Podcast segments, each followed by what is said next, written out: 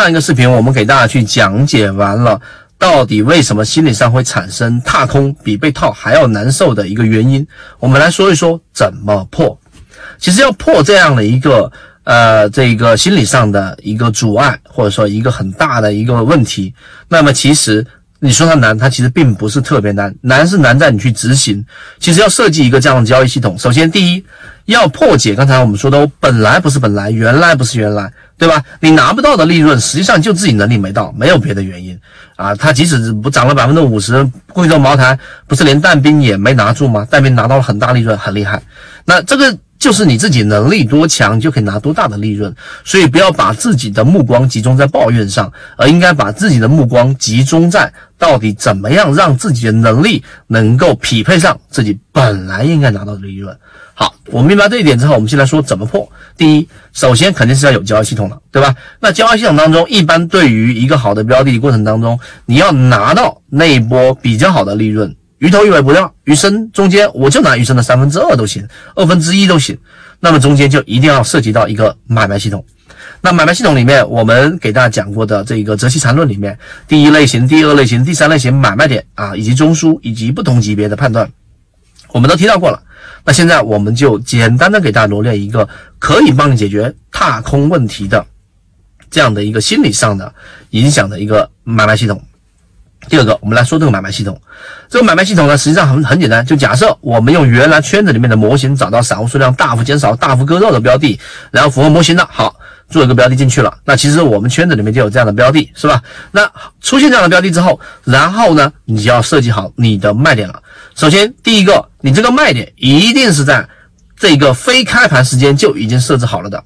明白这个意思吗？你不要在盘中临时决定占比太多，临时盘中占比太多的，要不就是操盘手啊，就是真正的是靠。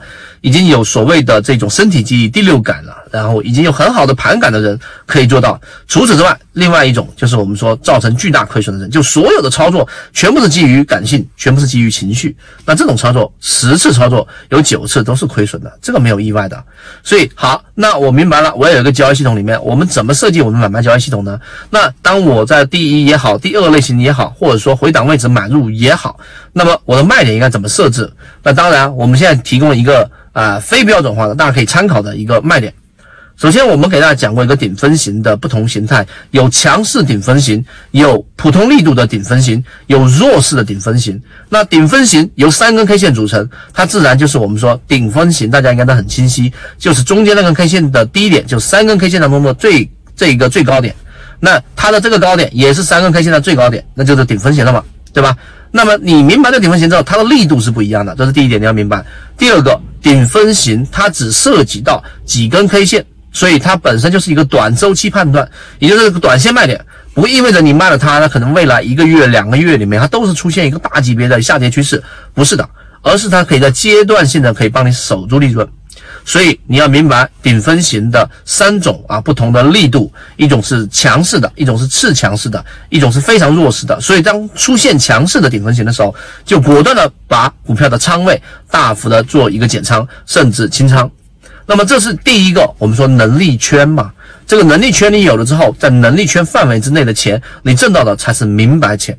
所以这是第一个，第二个。那么，当它出现小级别，一旦它一旦它没有出现一个顶分型，它再形成了一个中枢，对吧？这个中枢在小级别上，我们给大家讲过怎么判断中枢背驰。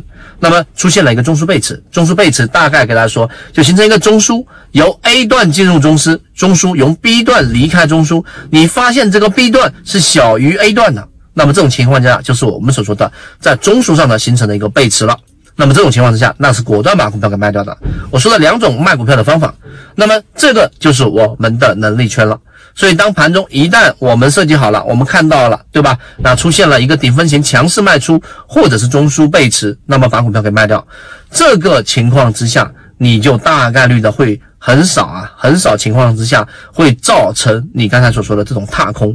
所谓踏空啊。并不是说我要解决的是大家不会因为这个情绪所影响自己的一个交易，明白我的意思吗？所以这个才是最重要的，而不是指你不踏空，人不可能不踏空的，这个我们一定要清晰，这是实战和理论的一个差距，人是不可能不踏空的。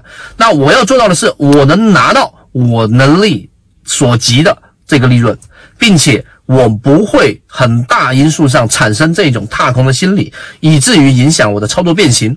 大家认真想想，我这两句话说的是不是真正实战意义的一种一种交易？我们自己接触到很多的操盘手也好，很多的基金的经理也好，基本上都已经到了这种水平之上，所以这个作为一个普通散户也是力所能及的。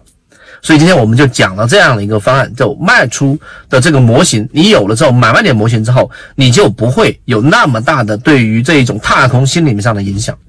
这就是我们说，既有心理上的理解，又有实战上的这种辅佐，那么才能做到真正的这个知行合一。好，希望今天我们这两个视频对你来说有所帮助。那想要更多的去了解刚才我所提到的每一个小的模块的具体的图文和视频，可以找到管理老师获取。这些我们都有系统化的给大家整理出来。我们一直秉持着授人以鱼不如授人以渔的理念，给所有的股民提供一个学习交流的平台。想要进一步系统学习实战方法，可以在节目的简介中查询详情，加入到我们的圈子，和你一起。终身进化。